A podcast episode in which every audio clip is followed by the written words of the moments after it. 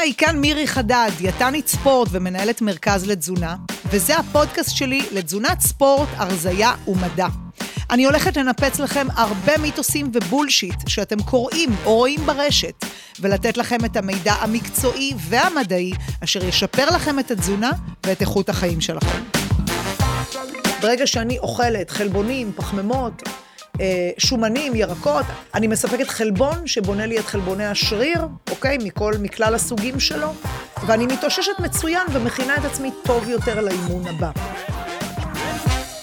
היי, מה שלומכם? אז היום בפרק 27 בפודקאסט מה אוכלים, אני רוצה קצת לדבר איתכם על ההבדלים אה, בין תפריט לכאורה, נקרא לו תפריט רגיל, תפריט של אנשים רגילים שלא מתאמנים, לעומת uh, תפריט של uh, ספורטאים, זה יכול להיות כמובן גם ספורטאי חובבן או ספורטאי מקצוען.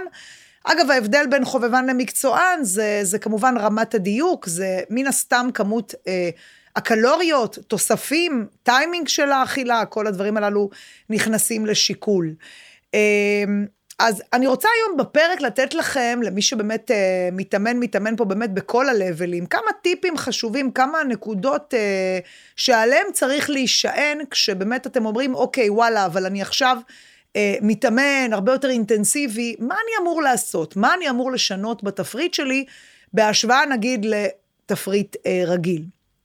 אז קודם כל, לכבוד הפרק הזה ככה, עשיתי קצת אה, עבודת אה, חיפוש, ו...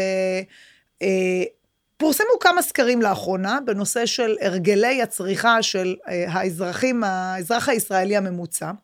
אז על פי כתבה שפורסמה למשל אה, בישראל היום, בשנת 2019, מבחינת כמות קלוריות שעומדת לרשות uh, כל אדם במדינת ישראל, אז נכון לנתוני 2019, כמות הקלוריות העומדת לנפש uh, בישראל היא כ-3,800 קלוריות, ש-3,800 קלוריות זאת כמות קלוריות די גבוהה, במרבית, בהרבה, בהרבה מקרים היא מעבר למומלץ לגברים, לנש, לגברים ונשים בגיל בגרות. 3,800 אה, קלוריות זה כמות קלוריות שבדרך כלל אה, נמליץ אותה לספורטאי סבולת, לטריאטלטים, לאנשים שהמסה שלהם יחסית היא גבוהה וההוצאה הקלורית שלהם באימונים היא באמת מאוד גבוהה. אה, על פי נתונים של סקר מבט, מצב הבריאות ותזונה בישראל, שהסקר הזה פורסם ב-2018, נמצא שבממוצע גברים צורכים כ-1,900 קלוריות, נשים צורכות 1,400 קלוריות, ובגילאים הצעירים כמות הקלוריות היא אה, גבוהה יותר. בבני 18 עד 34, גברים צורכים בסביבות ה-2,100 קלוריות, ונשים צורכות באזור ה-1,500 קלוריות. אז כמות קלוריות, אה, זוהי כמות קלוריות אגב מאוד מאוד סבירה לגברים ולנשים. זה לא הכמות הקלוריות, זה כמובן גם איכות הקלוריות. אנחנו, אה, לצערנו הרב, גם אה, גברים ונשים בוגרים, וגם לצערנו ילדים וילדות, אנחנו צרכני סוכר לא מבוטלים, אנחנו צורכים הרבה סוכר. גברים צורכים 17 וחצי כפיות סוכר ביום, ונשים צורכות אה, 15 אה, כפיות אה, סוכר אה, ביום. חלק מהסוכר, אגב, זה סוכר טבעי, שנמצא בפירות ובמוצרי חלב, שזה אגב בסדר גמור, אבל גם חלק מהסוכר הזה זה סוכר מעובד. אה, אז א', אני רוצה גם להזכיר לכם, אם לא שמעתם את כל הפרקים, זה שההמלצה לכמות אה, של סוכר מעובד עומדת על בערך אה, חמישה אחוז מכמות הקלוריות הכללית שלכם, ובפרספקטיבה של קלוריות זה בסביבות ה... אה, אה, תלוי בתפריט שלכם, 100-200 קלות ביום של סוכר מעובד, זה אומר שוקולד, אה, קורנפלקס, כל הסוכרים שאנחנו ככה צורכים, לא ממוצרי חלב כמובן טבעיים ולא אה, מפירות וירקות. אז אה, מבחינת כמות קלוריות, אז אנחנו הרבה פעמים נמצאים או בכמות הקלוריות שמומלצת לנו, גם לגברים וגם לנשים, אבל אנחנו אה, גם הרבה פעמים לצערי חורגים כי קל מאוד לחרוג, בקלוריות, תזכרו. 100 קלוריות עודפות ביום זה לאכול איזה פרוסת לחם עם משהו, או טיפה לשנות את הסביבה שלי בארוחת הצהריים בעבודה. מאוד מאוד קל להגיע למאזן אה, קלוריות חיובי, במיוחד בתרבות השפע שאנחנו נמצאים, וכדי להיות בבלנס, או אם אתם רוצים לרזות, כדי להיות במינוס, אני לגמרי צריכה להיות על זה, וכן, אה, מה שנקרא קצת אה, להיות מתוכננת, וכן, מה שנקרא לבחור נכון. בלי שום קשר למשקל, תבחרו את הקלוריות שאתם אוכלים. 80-90 אחוז מהזמן הקלוריות שלכם צריכים להיות קלוריות איכותיות. אז בהנחה ואתם לא עוסקים כרגע בפעילות גופנית, והתפריט שלכם בעצם מורכב מ... אה, תפריט קלאסי של שלוש ארוחות סדירות ליום, בוקר, צהריים, ערב, יכול להיות איזשהו נשנוש בין צהריים לערב בדמות של קפה עם משהו מתוק או פירות. אמ, יכולה להיות כמובן אכילה בחוץ אה, מדי פעם, אכילה שהיא קצת שונה הרי בסופי שבוע, בחופשות, בחגים, אבל זה כאילו מתאר איזשהו pattern של באמת אה, תזונה אה, די בסיסית. יש כאלה, אגב, שלא אוכלים שלוש ארוחות ביום, אגב, מסקר ממש ממש חדש, שבוצע, ישראלי ממוצע דווקא יש לו ארוחה אחת שהיא כן מה שנקרא אה, קבועה בתפריט, ארוחה שתיים, לא שלוש ארוחות, יש כאלה שאצלהם בוקר וערב הם קבועים, ויש כאלה שצהריים וערב זה קבוע. אה, אז בדרך כלל יש לנו שתי ארוחות שקל לנו יותר להגיע אליהן בלוז, אבל השאיפה היא כן לייצר משהו כמו שלוש ארוחות אה, סדירות. הנפח של הארוחה יכול להשתנות, אני יכולה למשל להחליט שבוקר וערב העומס הקלורי יהיה יותר נמוך, וצהריים העומס יהיה יותר גבוה. אני יכולה להחליט שבבוקר דווקא העומס הקלורי שלי יהיה גבוה, ומכאן העומס הקלורי שלי יורד. זה נורא נורא תלוי בזמינות שלכם, במה מתאים לכם. אם אתם מתאמנים, כמובן גם בשעות האימון שלכם, כי הקלוריות צריכות להיות מתוזמנות יחד עם האימונים, שיהיה נעים להתאמן, ושתהיה התאוששות טובה אחרי אימון. אבל זה בוא נגיד pattern די אה, בסיסי של אכילה.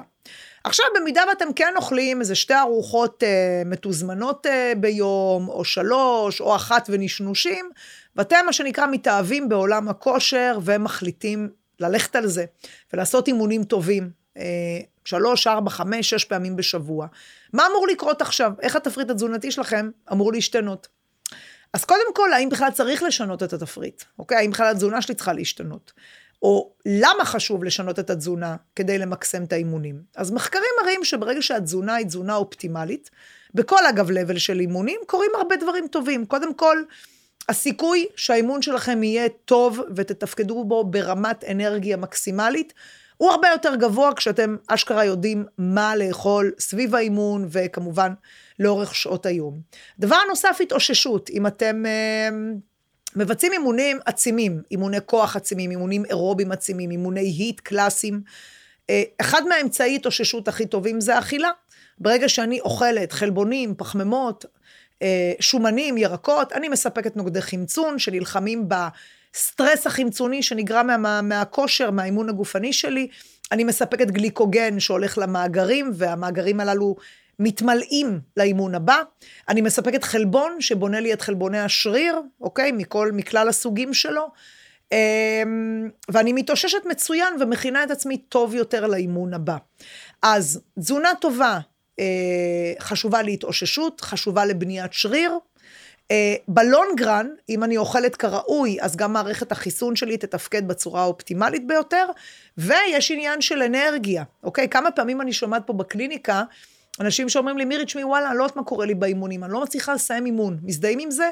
אני לא מסיימת אימון כמו שצריך, אני עייפה, אה, לפעמים יש לי אפילו סחרחורות באמצע האימון, וזה לא ספורטאי על, זה כאילו אנשים כמוני, כמוך, שמתאמנים ורוצים פשוט להתאמן, לעשות אימון כמו שצריך, אם זה ספינינג, אם זה חדר כושר, משקולות, אימון אישי עם מאמן. אז אה, יכול להיות שזה לא קשור לתזונה, כן? יש עוד אלמנטים שצריך לבחון פה, אבל בהחלט כדאי גם לבדוק האם אתם אוכלים כראוי, מתאוששים כראוי, ומכינים את עצמכם אה, לאימון הבא כמו שצריך. אז אה, איך בעצם תפריט התזונה שלכם צריך להשתנות? ואני אתן כאן כמה, כמה נקודות שצריך לבחון. נקודה ראשונה זה נושא של תדירות אימונים. האם מדובר ביחידה אחת של אימון בשבוע, או עשר יחידות אימון בשבוע? כלל האצבע הפשוט יגיד שככל שתדירות האימונים שלכם עולה, אוקיי? ככל שאתם מבצעים יותר יחידות אימון בשבוע, כך כמות הקלוריות תהיה גבוהה יותר. סביר להניח שגם כמות הפחמימות, אוקיי? כמות החלבונים, אוקיי? אה, וגם כמות השומנים. זאת אומרת, התפריט שלכם יהיה גבוה יותר בכל אבות המזון. אם האימונים גם הם מגיעים לרמה של פעמיים ביום אימון, או אימון, והאימון הבא הוא אפילו פחות מ-24 שעות, כאן ההקפדה צריכה להיות הרבה יותר משמעותית. זאת אומרת, אם למשל אני אקח תרחיש של אדם שמתאמן ראשון, שלישי, חמישי, אוקיי? אז זה פנן. כי אני מתאמנת, יכולה להתאמן בראשון בבוקר, האימון הבא הוא רק בשלישי, יש לי פה 48 שעות. גם אם לא אכלתי מיד בתום האימון, גם אם לא אכלתי הרבה פחמימות, אין לי כל כך עם זה בעיה, כי יש לי פה 48 שעות למלא מאגרים, אז יש לי כאן מספיק ארוחות שנכנסות לי לתפריט כדי להתאושש, למלא מאגרים, לבנות שריר, לעשות את כל מה שהגוף שלי צריך לאימון הבא. אבל אם תדירות האימונים שלי היא לא ראשון, שלישי וחמישי. אם אני מתאמנת למשל כל יום, ויש אפילו פעמיים בשבוע שאני מתאמנת פעמיים ביום, אז למעשה זמן ההתאוששות שלי הוא הרבה יותר אה, מתוקצב, ו, אה, ולכן כאן כל ארוחה שאני אוכלת אחרי אימון היא קריטית. אם לדוגמה בתרחיש כזה אני אזלזל, ולא אוכל את כמות הפחמימות שאני צריכה לצורך מקסום הביצוע באימון, ואני לא אוכל מספיק חלבונים, אז אני לא ארגיש את זה בשבוע, שבועיים, שלושה הראשונים שלי אולי לאימונים, אבל אם אני ממשיכה ככה בלונגרן, אין ספק שיכולת ההתאוששות שלי תהיה נמוכה יותר, אני לא אמקסם את בניית השריר, וגם האנרגיה שאיתה אני אגיע לאימון תהיה נמוכה יותר. אז שימו לב למספר יחידות האימון בשבוע. כלל אצבע שאני רוצה לתת לכם זה שאם יש לכם מעל 24 שעות להתאושש, אז אתם יכולים להרשות לעצמכם לאכול פחות קלוריות, לזרום יותר עם התפריט ואתם תהיו בסדר גמור, אבל אם אתם מתאמנים לפחות אחת ל-24 שעות ולפעמים אפילו יותר מכך, כן צריכה להיות הקפדה על כמות הקלוריות, על הטיימינג של, של האכילה, על כמות החלבונים, כדי שההתאוששות שלכם תהיה מקסימלית. אז זה משהו אחד, פוקוס אחד שאני רוצה לתת לכם. פוקוס נוסף זה נושא של עצימות אימון. דיברנו על נפח, כמה יחידות אימון בשבוע בסעיף הראשון. הפוקוס השני זה בעצם עצימות. כמה קלות אתם מבזבזים ביחידה של אימון. החל מאולי 150 קלוריות לאימון אה, פילאטיס, או אימון מאוד מתון בסטודיו, אוקיי? ועד אולי לאלף קלוריות באימון, למי שהמסה שלו, מסת הגוף שלו היא מאוד גבוהה, והוא עושה אימון מאוד מאוד עצים. אוקיי? אז יש פה טווח כמובן מאוד מאוד רחב, כן? אז אני יכולה להגיד לכם שבהערכה סופר סופר סופר גסה, ישנם אימונים שהטווח שם, אה, כמו הליכה, כמו שיעורים מתונים בסטודיו, בחדר כושר, בפארק, ששם הוצאה קלורית אה, תנוע בסביבות ה... בין 250 לאולי 400 קלוריות לשעה, אוקיי? ישנם אימונים ב-level יותר אה, גבוה, שהם אימונים מאוד עצימים, ושם ההוצאה הקלורית תהיה משהו כמו בין 400 ל-700 קלוריות לשעה, ויש את האימונים הגם אה, עצימים, שכאן זה גם כבר תלוי מסה, ככל שאני כמובן שוקלת יותר, ההוצאה הקלורית שלי תעלה, אבל אם המסה שלי גבוהה והעצימות שלי היא מאוד מאוד גבוהה, אני עובדת על דפקים גבוהים בשעת האימון, למשל, שוב, ריצה, אימון רכיבת אופניים בעליות, אימונים כאלה מאוד מאוד עצימים, ספורטי סבולת שמתאמנים בצורה כזו, אז שוב, ההוצאה הקלורית יכולה להיות מאוד משמעותית. ואז בתרחיש כזה גם יש משמעות לתזונה שנאכלת אחרי אימון. אוקיי? יש לנו אה, ארבעה כללי בסיס לתזונה מקדמת התאוששות, אוקיי? כלל בסיס ראשון, שימו לב לכמות הפחמימות שאתם אוכלים, כלל בסיס שני, שימו לב שאתם מטפטפים חלבון כל 3-4 שעות, סך הכל בין 3 ל-6 מנות חלבון ביממה. כלל שלישי, לא קשור לתזונה, לאוכל, מים. שימו לב שאתם לא מגיעים לאימון, לאימון כזה, עם הוצאה קלורית כזאת גבוהה, מיובשים, אוקיי? תשתו מספיק מים, תהיו במצב הידרציה תקין. וכלל אה, רביעי זה נושא של אה, נוגדי חמצון, שימו לב שאתם צורכים ויטמינים, מינרלים אה, בתפריט בכמות נכונה וראויה. ישנם ויטמינים ומינרלים אגב בתפריט, שהדרישה אליהם היא גבוהה יותר בעקבות מאמץ גופני. ואני מתייחסת יותר שוב למי ש... מי מכם שעוסק בספורט אינטנסיבי, מספר יחידות גבוה בשבוע. למשל, אנשים שמתאמנים למרתון, טריאטלון, איש ברזל. ספורטאי הסבולת כאן, שבאמת עוסקים הרבה בפעילות אירובית, כן צריכים לשים לב שהם מתאספים את עצמם כראוי כדי לעמוד בדרישות האנרגטיות והמיקרונוטריאנטיות של האימון. אז דיברנו על אה, נושא של כמה אימונים בשבוע, דיברנו על אה, הוצאה קלורית, ופוקוס שלישי יהיה מטרה. זאת אומרת, מה המטרה שלי? האם אני כרגע מתאמנת רק לצורך בריאות? האם אני אה, מתאמנת לצורך חיטוב והרזייה? כי אני רוצה להשתמש בפעילות הגופנית כבונוס ליצירת גירעון קלורי אה, שלילי. אז גם כאן, אני, אם אני מתאמנת לצורך, למשל, אה, אם אחת מהמטרות שלי היא ירידה במשקל, אז אני בעצם צריכה לייצר גירעון אה, קלורי, אז אני צריכה גם לייצר לעצמי תוכנית אימונים שגם אני מתקדמת בה, וגם מובילה אותי לגירעון קלורי אה, טוב. קחו טיפ ממני, גירעון קלורי, מה שנקרא הוצאה קלורית מכובדת שבועית. אה, באימוני כושר, אה, שוב, בהתייחסות יותר לאימונים אה, שמבזבזים קלוריות, אימונים אירובים, אם אתם מצליחים לייצר לפחות 1,500 קלוריות בשבוע מפעילות אירובית, זה מעולה, אוקיי? 1,500 קלוריות, אפשר להשיג אותם על ידי שלושה אימונים של 500, אוקיי? או ארבעה אימונים של פחות, או יום-יום משהו קטן, תלוי בכם. תלוי בכם ואיך שבא לכם לחלק את האימונים. אבל אה, הוצאה קלורית של 1,500 קלוריות בשבוע לאימונים, זה יכול להיות גם שילוב אגב של אירובי וכוח, זה לגמרי לגמרי אה, מבורך וטוב. לא גורם לכם אגב להיות גם רעבים מדי ולהסתבך עם האכילה, ועדיין נותן לכם בונוס טוב לירידה במשקל. הפוקוס הרביעי זה נושא של, אה, של אה, תוכנית התזונה הנוכחית שלכם. הרבה פעמים אני מדברת פה עם, אה, עם אנשים שבאמת מראש מאוד מודעים לבריאות ולתזונה, והם על כמות החלבון שהם אוכלים, והם אוכלים הרבה פירות וירקות, והם אוכלים בצורה סדירה. אז אה, הפער בין מה שהם אוכלים לבין מה שהם צריכים לאכול הוא לא מאוד מאוד גדול, אוקיי? ואנחנו צריכים קצת לעשות fine tuning לכמות קלוריות, לטיימינג של אכילה, וקיבלנו כאילו תפריט אה, מותאם אימונים בצורה אה, נהדרת. אבל אם אתם לא מודעים לכמות חלבון, ואם אתם הרבה פעמים נוהגים להתאמן ולא תמיד אוכלים אחרי אימון, ואתם לפעמים אמורים לאכול אחרי אימון, אז כמה שינויים ושיפורים באימון, אוקיי? אה, ממש ממש ממש ישדרגו לכם את האימון, ואתם תרגישו את זה תוך כמה אימונים. אנחנו רואים את זה במרכז שלנו, חד משמעית. אנשים פתאום מדווחים על אנרגיה יותר מקסימלית באימון, על יכולת התאוששות טובה יותר, וגם פתאום רואים תוצאות, אם זה בנושא של שיפור הרכב גוף, אוקיי? נושא של ירידה במשקל, הכל באמת אה, הופך להיות הרבה יותר טוב. אז אלו הפוקוסים שצריך לתת עליהם את הדעת. אני אתן לכם פה עוד כמה פוקוסים שבכלל קשורים לתזונת ספורט. באופן כללי, לאכול מסודר, אוקיי? זה טוב לתפריט רגיל, זה בטח טוב גם למי שמתאמן. לשים לב שהמזון הוא מזון איכותי. תזכרו שמאמץ גופני דורש יותר, אוקיי? אם זה יותר ברזל, אם זה יותר מגנזיום, אם אנחנו רוצים למנוע אנמיה. אה, ויטמין C לתקופות מסוימות, גם אה, לאורך השנה, מדי פעם אנחנו גם מתאספים בוויטמין C במידת הצורך כמובן. אה, אז ויטמין D. אז שימו לב שהתזונה שלכם היא באמת תזונה איכותית, כמה שיותר איכותי, יותר טוב. הידרציה, נוזלים, בפרט לאימונים אירובים, לא להגיע מיובשים. כלל אצבע שאני אוהבת לתת פה בנושא הידרציה זה לשתות חצי ליטר של מים אה, סביב השעה לפני האימון, ואז בעצם אנחנו מה שנקרא מיישרים קו ומורידים אה, סיכון פה ל- ל- ל- להתייבשות, וגם ממקסמים את היכולת שלנו באימון, ומורידים אגב אה, גם כל הנושא, אגב, של קיבוצי שרירים, שמדברים עליו הרבה בספורט אה, אירובי, הרבה פעמים שרירים גם מתכווצים כתוצאה מהתייבשות. אז גם את זה אתם יכולים אולי הרבה פעמים למנוע על ידי זה שתקפידו לשתות כראוי, ותשימו לב שהשתן שלכם הוא בהיר, זה פשוט אומר שאתם, מה שנקרא, מספיק מיוממים ושתיתם כמו שצריך.